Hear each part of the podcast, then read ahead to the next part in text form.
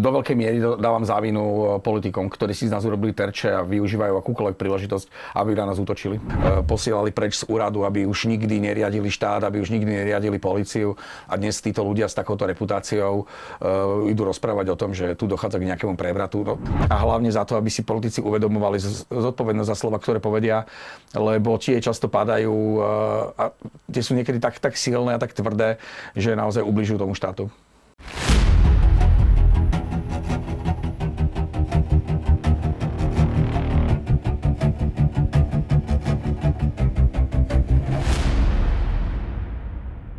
Prečítaj si stovky exkluzívnych článkov, získaj skvelé benefity a podpor správy, na ktorých záleží. Staň sa členom Startita Premium klubu ešte dnes. Medializácia veľkých kauz, informácie o politikoch z vyšetrovacích spisov, ale aj investigatívne články o korupčných kauzách rozpútali medzi niektorými médiami a politikmi skutočnú vojnu. Niektorí politici začali bojkotovať relevantné médiá a svoj priestor vyhľadávajú u pochybných influenceroch či v médiách označovaných ako konšpiračné. Útoky na novinárov sa stále stupňujú nielen zo strany politikov, ale aj bežných občanov, ktorí týmto politikom načúvajú. A to všetko len 5 rokov po bezprecedentnej vražde investigatívneho novinára Jána Kuciaka. No a ja už v štúdiu na stope vítam šéf-redaktora Aktuality SK Petra Bardyho. Dobrý deň, prajem. Dobrý deň. Tak, pán Bardy, ako sa zmenila žurnalistika po tom, čo som prečítal a ste počuli za posledných 10 rokov? Je to iné? Dejú sa teraz iné veci ako pred desiatimi rokmi? Treba úprimne povedať, že také akési napätie medzi politikmi a médiami bolo, bolo vždy, a čo teda pokiaľ si ja pamätám, už za Mečiara sme čelili často útokom e, najvyšších e, štátnych predstaviteľov a tá situácia sa v podstate od, e, od tých 90. rokov menila. Niekedy to bolo lepšie, niekedy to bolo horšie. Po Janovej a Martininej vražde som mal taký pocit, že, že ľudia uverili v dôležitosť médií a že aj v to, že ich treba chrániť a že novinári naozaj mnohí robia vlastne verejnú službu vo verejnom záujme. No dnes už som není presvedčený o tom, že tá verejná mienka je tak naklonená, ako, ako bola po vražde. A do veľkej miery dávam závinu e, politikom, ktorí si z nás urobili terče a využívajú akúkoľvek príležitosť, aby na nás útočili. E, práve Aktuality SK e, spolu s ďalšími médiami sa stali hlavným terčom útokov opozičných politikov. Mm, ovplyvňuje to prácu vašich redaktorov? Ja dúfam, že nie.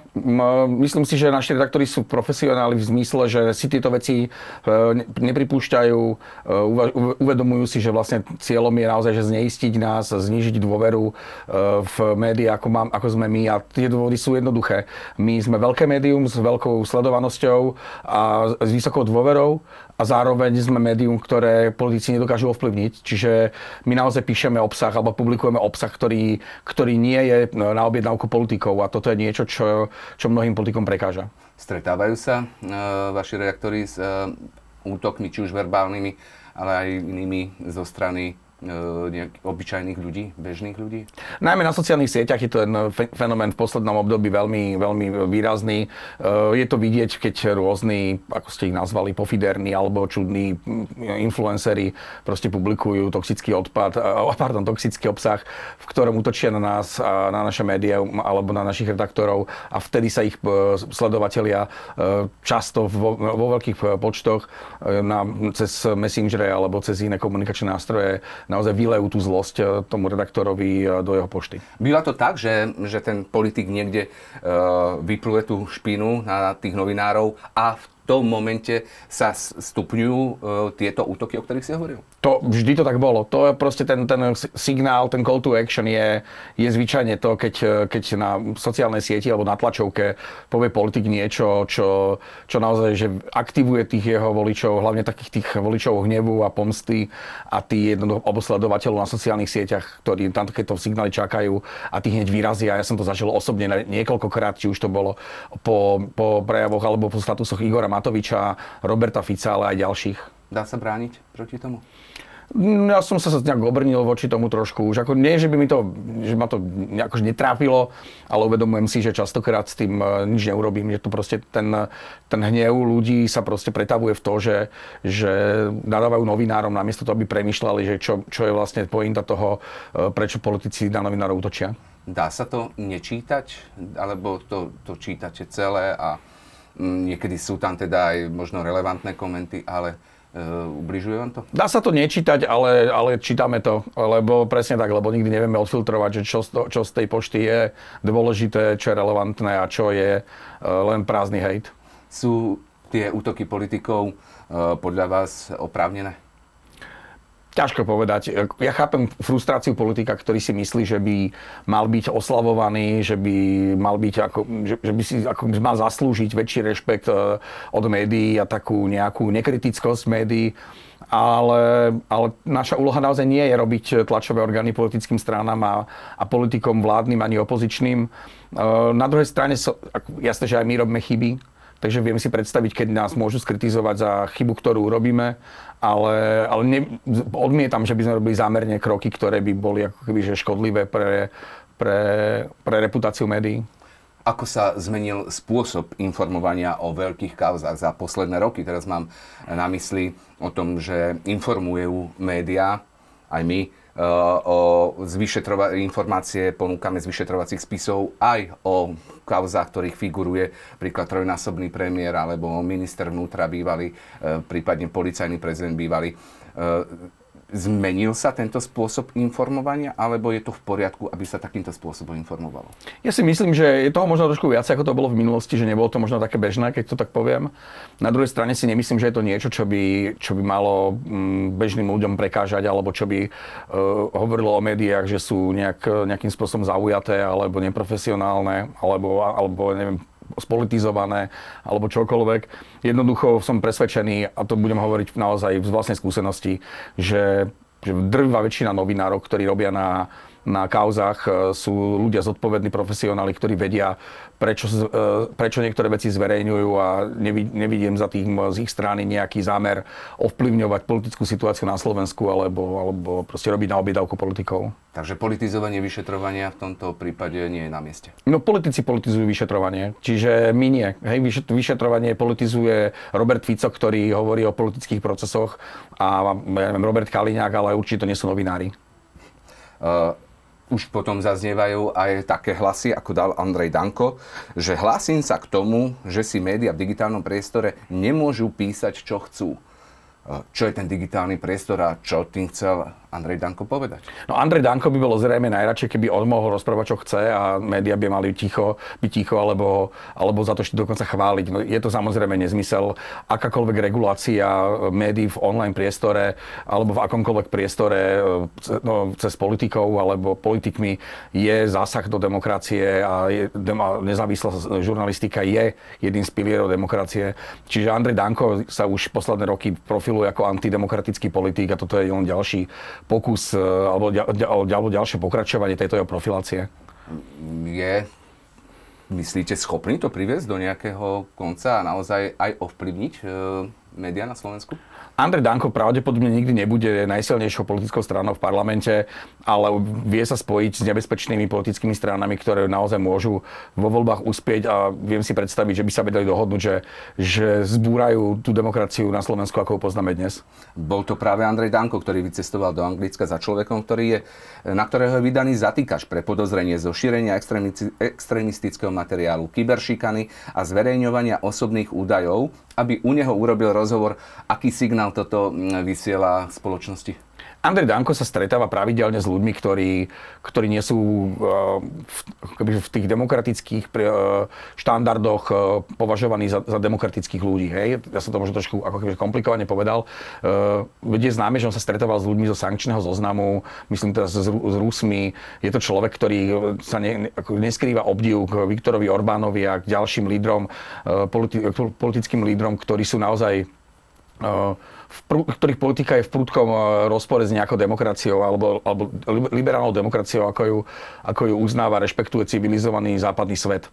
Čiže Andrej Danko len, len sa snaží osloviť voličov antisystémovej eh, scény, voličov konšpiračných médií, dezinformačných kanálov a takéto návštevy sú v podstate z jeho strany len premysleným krokom, ako sa dostať k tomuto voličovi a, a seba odprezentovať ako niekoho, kto, kto je na strane vlastne tej, tej dezinfoscény. Um, ale aký signál to vysiela, že legitimizuje on tohto človeka nejakým spôsobom? Ja si myslím, že v takej spoločnosti, ako, alebo tam u ľudí, akých stretávam ja, najčastejšie ho nelegitimizuje, uh, len, sa, len sa k nemu ako keby prihlásil, čo, čo je proste... To, podľa mňa, že, ne, že viac pomáha sebe ako, ako tomu druhému človeku. Politici začali využívať tieto alternatívne médiá, ako som už povedal, využívajú ten priestor. Uh, to je ten dôvod, aby oslovili e, nového voliča? Alebo prečo sa rozhodli príklad e, bojkotovať e, televíziu Markíza? Áno, v podstate zistili, že kde ešte môžu byť politicky úspešní. E, na príklade Roberta Fica to môžeme, alebo, alebo to Andreja Danka to môžeme demonstrovať, že oni naozaj už, už tam nebude veľká pravdepodobnosť, že by ich mohli voliť e, ľudia, ktorí si ctia e, tradíciu demokracie a, a liberálnej demokracie. Po vražde Jana Martiny sa reputácia Roberta Fica a strany Smer jednoducho dostala hroznú facku a, a dodnes je medzinárodne vlastne veľmi ťažko akceptovaný kýmkoľvek. Takže Robert Fico ako skúsený politik a pragmatik a cynik veľmi rýchlo pochopil, že kde sa má orientovať, aby, eh, aby získal možno dostatok ľudí na prípadný návrat k moci. A títo ľudia sú naozaj eh, ľudia, ktorí sledujú dezinformačné weby, ktorí sú na sociálnych sieťach zgrupovaní v dezinformačných skupinách. A Robert Fico sa tam cíti dobre, lebo môže klamať, môže hovoriť čokoľvek, čo chce. A t- tento typ ľudí, jednoducho tento typ informácií, alebo takýto typ informácií príjma veľmi jednoducho, veď na tom funguje ten algoritmus eh, sociálnych sietí alebo tie algoritmy sociálnych sietí, ktoré ponúkajú človeku to, čo, to, čo vyvolá v ňom emóciu a čo, čo jednoducho chce, chce čítať a, a títo ľudia jednoducho chcú čítať a chcú počúvať to, čo im hovorí Robert Fico. Posilňuje e, to, že títo politici navštevujú a využívajú ten priestor v týchto alternatívnych médiách, e, ich pozíciu na trhu? Týchto, médií? Ja si myslím, že do istej miery áno. Uh, veď už dnes je známe, že veľa týchto, alebo časť týchto, uh, nazveme to áno, influencerov, ktorí, ktorí jednoducho pracujú s dezinformáciami a s, a s konšpiráciami, má z toho aj veľmi slušné príjmy. Je to vidieť hlavne na, na YouTube, kde, kde predávajú, alebo kde majú v, na svojich videách 10 tisícové sledovanosti a točia sa tam reklamy. Takže, takže im to určite zvyšuje aj, aj ekonomickú nejakú, alebo t- t- že zvyšuje im to alebo zlepšujem to životnú úroveň. Internet a sociálne siete už e, nepoznajú niekedy rozdiely medzi novinármi a inými tvorcami obsahu. Názory anonimného diskutera e, sa dokážu šíriť masovo. Čo s tým? E, dá sa toto riešiť v dnešnom digitálnom priestore? Ono sa to už v podstate vždy nejakým spôsobom, vždy, no už sa to začalo nejakým spôsobom riešiť, je vidieť, že Európska únia a, Európska komisia museli zasiahnuť, aby, aby jednoducho e, pritlačili alebo snažia sa pritlačiť prevádzkovateľov veľkých sociálnych sietí k tomu, aby boli zodpovednejšie za svoj obsah. E, veď preto, preto tí prevádzkovateľia to nenazývajú e, sociálne médiá, alebo to sociálne siete, pretože keby to boli médiá, tak sú zodpovední za obsah, ktorý distribujú. A takto, to, takto sa tvária, že to platformy, ktoré len slúžia bežným užívateľov na šírenie obsahu. Je to, akože je to len slovičkarenie. Veľmi dobre všetci vedia, kto je za to, kto je za to zodpovedný. Akurát nie je vyvíjaný podľa mňa ešte taký veľký tlak, aby, aby, aby prevádzkovateľe naozaj museli e, zasahovať. Čo by to do istej miery vyriešilo, že by sa zrušila anonimita e, tých ľudí? a museli by vystúpiť z tieňa? Ja si nemyslím, že problém je anonimita, skôr si myslím, že že problém je, že, že je tam obrovské množstvo toxického nebezpečného obsahu a že by jednoducho museli e, sociálne siete aj prevádzkovateľia investovať obrovské peniaze na to, aby tento obsah mazali a tento obsah im prináša veľa, veľa interakcií, to znamená veľa peňazí, čiže by to malo e, dosah aj na ich ekonomické výsledky a to je niečo, čo veľmi nechcú. Uh, ohrozujú tieto relevantné médiá, ktorým uh, teraz rastie, nejakým spôsobom, teda e, tie alternatívne médiá ohrozujú relevantné médiá, keď im rastie teraz tá sila? Toto neviem úplne posúdiť, že skôr si myslím, že, že uh, veľkým médiám, takým tým, ako sú napríklad aktuality, uh, nepomáha to, keď politici vytvárajú uh, takú veľkú polarizáciu spoločnosti, že stále u nás hovoria, že klameme, že ne, ne, neodpovedajú na otázky a podobne a tým pádom pre časť spoločnosti už nie sme médium, ktoré by, ktoré by navštevovali, aby získali informácie a ešte to by sme dokázali ako keby e, akceptovať alebo, alebo prijať, lebo však to sa deje. Je to však e, akože škoda pre štát, hej, že tu sa vytvára tým pádom e, blbá nálada a nech voľby, ako, ktorékoľvek voľby v budúcnosti, nech budú dopadnúť akokoľvek, tak vždy bude polovica štátu alebo polovica voličov, polovica národa bude nespokojná alebo nešťastná, zúfala. Čiže tá polarizácia uh, uh, ubližuje na konci dňa celému Slovensku, nie, nie médiám, ktoré, ktoré tu pôsobia. Jedným z politikov, ktorý uh, tieto alternatívne médiá využíva, je aj Robert Fico a vy ste aktuálne mm, vydali knihu a ja som si tu napísal, že v popise knihy o Robertovi Ficovi, ktorú ste len prednedávnom uviedli na trh, je napísané, že pokusom dlhoročného politického komentátora e, je nahliadnúť do mysle trojnásobného premiéra, ktorého túžba pomoci bola silnejšia ako služba štátu. Podarilo sa nahliadnúť e, Robertovi Ficovi do duše? Ja tú knihu mám v ruke, mm-hmm. ja sa s ňou aj trochu pochválim. Uh, Pracoval som na nej veľmi dlho, to je naozaj že práca mnohých a mnohých mesiacov. E, rozprával som sa s asi 30 ľudí, ktorí boli v bezprostrednej blízkosti Roberta Fica, ktorí s ním zakladali smer, ktorí s ním e, drali poslanecké lavice, ktorí s ním hrávali futbal, alebo, alebo ktorých jednoducho mal veľmi blízko pri sebe, ale boli tam aj medzi nimi aj, aj jeho politickí oponenti. A myslím si, že som, ho, že som ho trochu viac pochopil, ako som ho chápal predtým a hlavne som mal príležitosť počuť nekonečné množstvo, to boli naozaj, že možno stovky hodín e, príhod a veci z, zo života Roberta Fica, profesionálneho aj z súkromného, ktoré mi ho trošku inak vykreslili. Aha, tak to bol ten spôsob, akým vznikala. Mm-hmm. Teda e, ste chodili a nejakým spôsobom e, robili rozhovory mm-hmm. s ľuďmi, ktorí sa s Robertom Ficom stretli, ktorí ano. boli konfrontovaní s ním nejakým spôsobom v živote a tak ďalej. Kto ano. napríklad, povedzte. Ja som takto, dôvod je, prečo som to robil takto, je, aby to nebolo, že že, že toto je kniha o tom, čo si Bardy myslí o Ficovi. Uh-huh. Že som sa snažil tomu vyhnúť, aby to nebolo, aby to nebolo o tom, že sa tam ľudia prečítajú, čo si o ňom myslím, uh-huh. lebo, lebo to mi nepríde ako najdôležitejšia vec uh, z jeho života. Takže stretol som sa s mnohými, môžem spomenúť, e, čo som veľmi vďačný, Roman Šipoš, to, je, to bol bývalý šéf úradu vlády za, v rokoch 2012 až, e, alebo 2012 až 2000, 2018. On odišiel až po vražde e, Jana Martiny. Rozprával som sa s ďalšími a s ďalšími, tam mám veľa ľudí, alebo tá, nie, s Belom Bugarom som sa rozprával, on bol veľmi otvorený a napríklad veľmi pozitívne hovoril o niektorých veciach Roberta Fica Rozprával som sa s jeho spoluzaklad- so spoluzakladateľom Smeru, e, rozprával som sa s, s Borisom Zálom, alebo, alebo vymenil som množstvo informácií, mám od, od Borisa Zálu a ďalší a ďalší, aj nechcem vykopávať, lebo, lebo čo som narazil, na čo som narazil veľmi často, bola, bol strach tých ľudí, že keď sa Robert Fico vráti, že sa im pomstí. Takže... Je Robert Fico taký? Myslím si, že áno. Myslím si, že po tej vražde sa, sa výrazne zmenil a, a myslím si, že je schopný pomsty. Máme si to predstaviť tak, že sú tam nejaké príbehy z jeho života, ktoré títo mm-hmm. ľudia by rozprávali. Áno. Tak uh, aký je taký podľa vás zaujímavý tam príbeh? Skúste možno povedať. Mm-hmm. V podstate, čo je zaujímavé na Robertovi Ficovi je fakt, že on, si, on programovo išiel za, za tým, čo dosiahol, za, za tou mocou. On už od strednej školy vedel, že, že, chce, že musí vstúpiť do strany.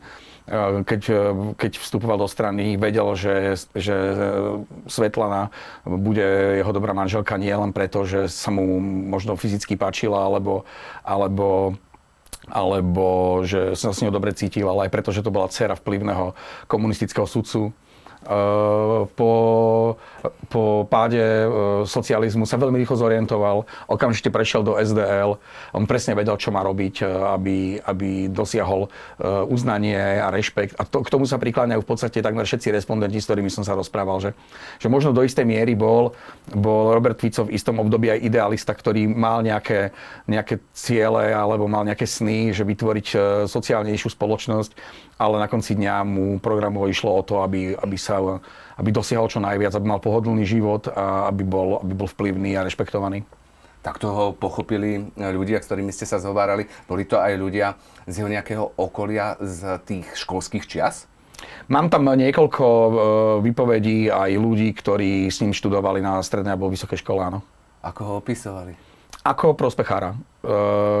Ako človeka, ktorý sa ktorý vedel, čo v tom režime má robiť, aby, aby z toho režimu ťažil, čo potrebuje. Čo Robertovi Ficovi nemôžeme uprieť jeho retorické nadanie a naozaj to s masou vie.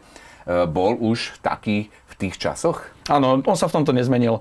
On naozaj je veľmi autentický v mnohých veciach, má prejav, ktorý, ktorý ľudia radi počúvajú, mnohí je to človek, ktorý sa veľmi pedantne pripravuje na čokoľvek, čo, čo chce povedať. On je naozaj veľký pragmatik a on je schopný urobiť ma- maximum pre úspech. Sú tam tie príbehy opísané len ľuďmi, ktorí sú podpísaní, alebo aj anonimné? Sú aj anonimné. To je to, čo som hovoril, že naozaj nemalá časť tých ľudí si jednoducho povedala, že nepôjde so svojou kožou na trh, lebo, lebo tá obava z toho, že by sa im e, Robert Fico alebo niekto z jeho okolia mohol za to pomstiť, je silnejšia ako, ako ochota e, podpísať sa po to. Keď si Robert Fico prečíta túto knihu, ako, ako, ako myslíte, že zareaguje? Bude spokojný? Ja som to nepísal preto, aby bol Robert Fico spokojný alebo nespokojný. Uh, myslím si, že keď, keď by si ju jedného dňa prečítal, tak, uh, tak možno, možno bude prekvapený, že nie je to len sumar jeho kaos. Že je to naozaj sa snažím ho tam vykresliť aj ľudský a, a cez, uh, cez ľudí, ktorí ho poznajú, aký v skutočnosti je. Takže sú tam aj také jeho ľudské stránky, kde... Ja si myslím, že áno. Že, že nehovoria o ňom len v nejakom negatívnom zmysle, ale aj normálne sa Áno, ja ne, ne, takto, že, poviem to inak, že nevyberal som to najhoršie, eh, čo sa, čo sa dalo tak. o Robertovi Ficovi napísať. A tak, tak to som chcel pochopiť, že, že, že aby sme si vedeli predstaviť, ale hovoríte, že nie sú tam len kauzy, takže sú tam aj kauzy? Samozrejme, eh, sú tam aj kauzy, však tie, tie sú súčasťou jeho politickej kariéry. Takže som sa tomu eh, nevyhýbal a, a tie najdôležitejšie, ktoré sa, alebo tie, ktoré sa bezprostredne týkali, tak som tam o nich písal. Napríklad? Napríklad e, konverzný kurz, e, keď e, počiatek bol na na lodi s oligarchami z JNT, tak tam Robert Fico tiež mal v tomto smere, sa angažoval, keď riešil, že či, čo s tým počiatkom budú robiť a či skončí ako minister financí, alebo, alebo či dostane len tú zelenú kartu, či žltú kartu, ktorú vtedy dostal. Ale nechcem veľmi prezradzať, lebo... No, je... to, to, sme, to som akurát išiel povedať, či sa dozviem, že áno, čo teda... Áno, áno, áno. Je to podľa mňa, akože aj táto, aj táto kapitola, ktorú tam mám napísanú, by veľmi zaujímavo Eh, alebo ukazuje zaujímavú tvár Roberta Fica. No, hovoríme o kauze. Jedna z posledných, ktoré tiež otriasli Slovenskom, bola akási, ja to nazvem trochu pseudokauza, Moniky Todovej a Pamely Záleskej. Ako sa vy v redakcii a vy ako šéf-reaktor pozeráte na túto kauzu?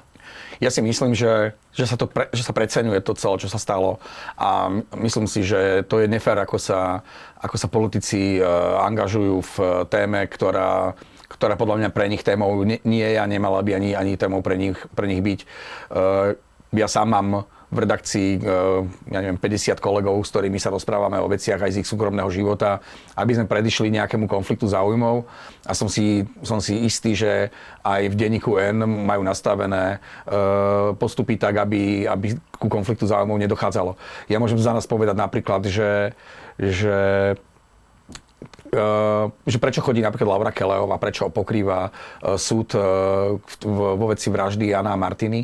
No ten hlavný dôvod, alebo ten prvý dôvod je, že členkou investigatívneho týmu, ale, ale dôležitý dôvod je aj ten, že ona v tom čase vraždy nepracovala pre aktuality. Nie je zaujatá. Nie je zaujatá, hej. A, a takéto, takéto veci viem, že majú aj, aj v iných redakciách, takže ja si myslím, že, že táto pseudokauza je nie, nie o tom, že, že je dôvod niečo kritizovať, ale ale bol to, bola to barlička, ako si kopnúť do, do súdkyne, ktorá je pre istú skupinu politikov nepohodlná, aj pre istú skupinu sudcov a, a do novinárky, ktorá tiež e, nepatrí u, ist, u, u zvyčajne tých istých ľudí uh, medzi, najpopu- medzi, medzi tie populárne. Ide podľa vás e, skôr o diskreditáciu ako o akési odhalenie? Presne tak. To je čisto diskreditačná kampaň iba. Prečo?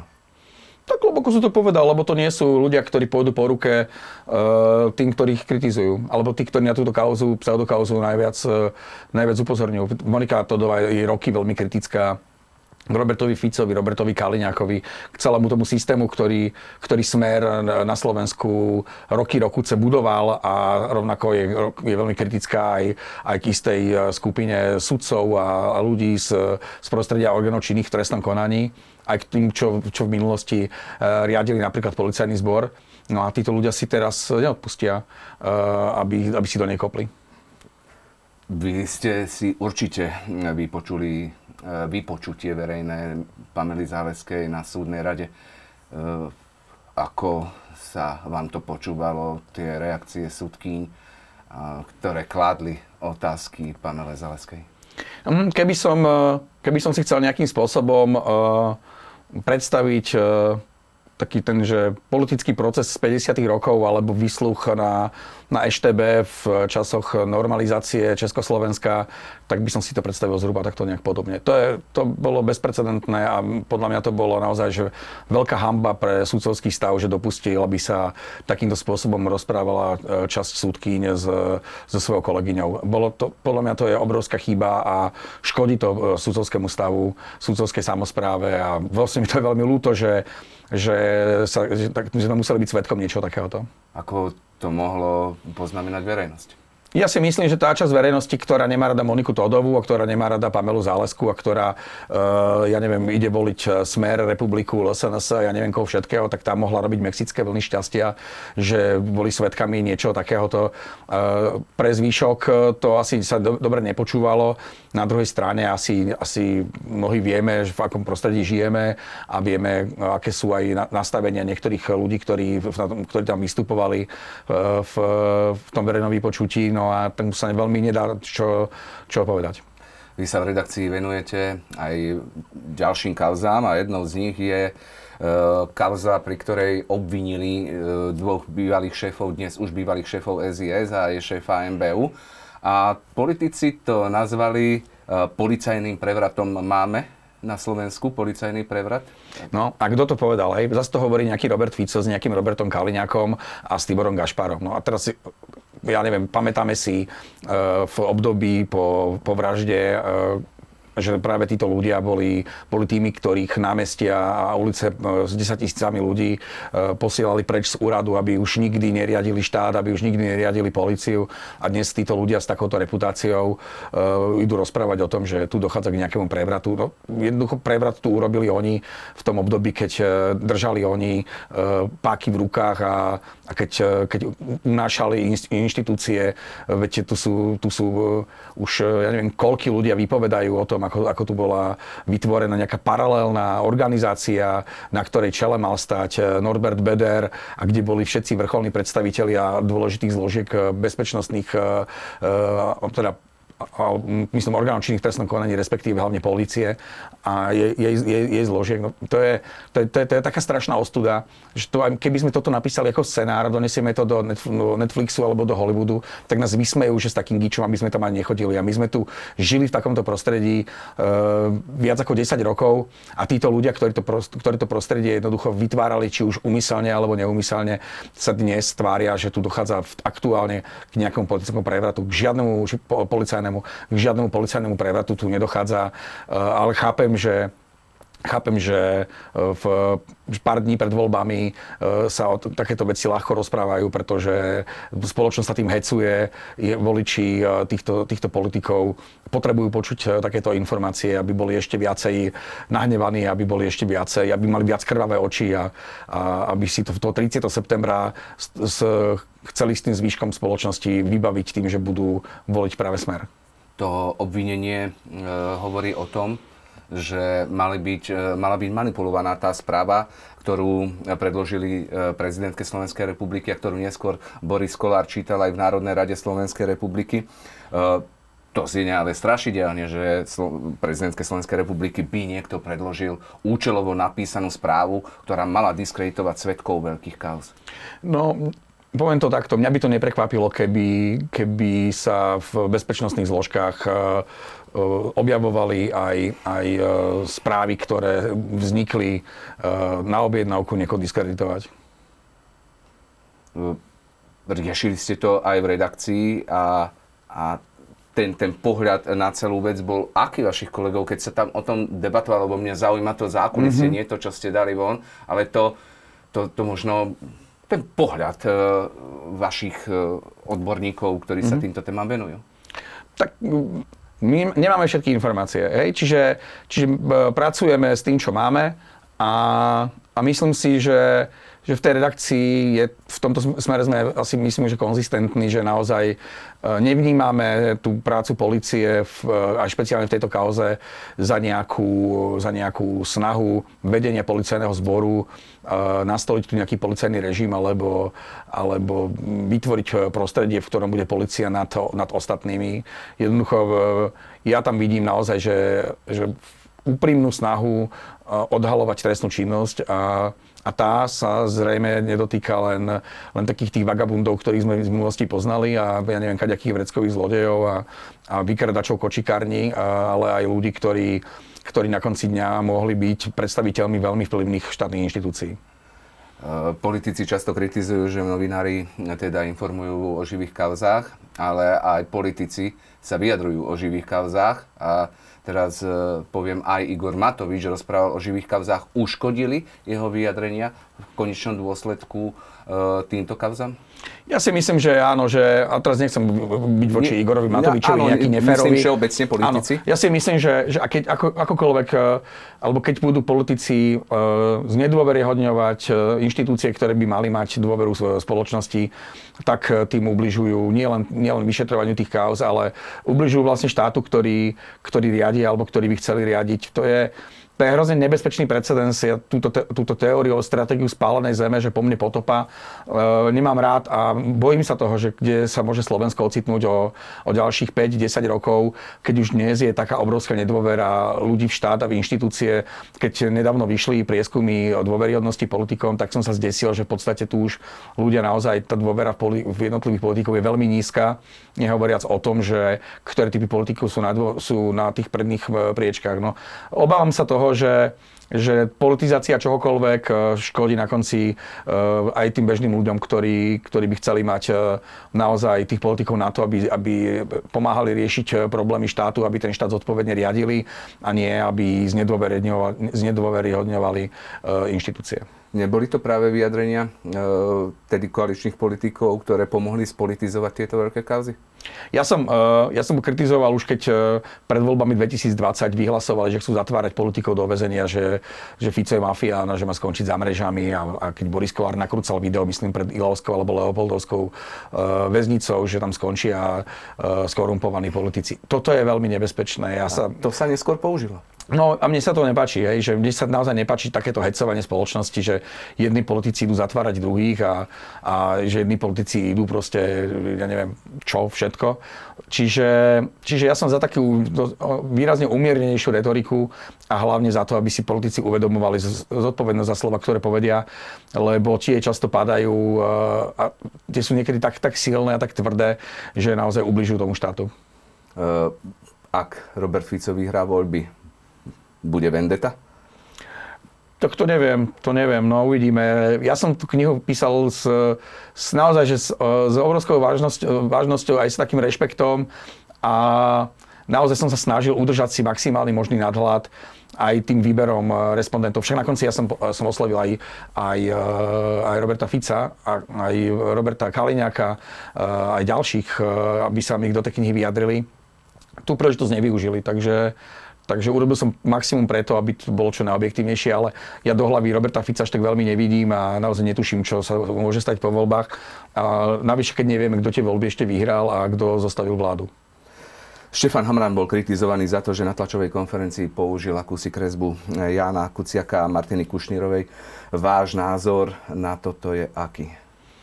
Mm, tak to mne je sympatické, keď sa kdokoľvek prihlási k odkazu Jana a Martiny a, a robí to úprimne a, a nie účelovo. A myslím si, že, že to, čo urobil Štefan Hamran na tej tlačovke, že bolo, bolo z jeho strany úprimné, takže Takže nemôžeme povedať, mne by sa dokonca páčilo, keby sa aj politici úprimne hlásili k tomu odkazu a nie, aby sa tým zakrývali ako figovým listom, ale aby, aby sa úprimne k tomu prihlásili, pretože keď sa úprimne prihlásia k boju za demokraciu a za, za, a, a za boj proti, proti korupcii, ale úprimne nie účelovo, tak je to v podstate super a mali by sme byť všetci radi. Ja vám veľmi pekne ďakujem za rozhovor. Ďakujem aj ja.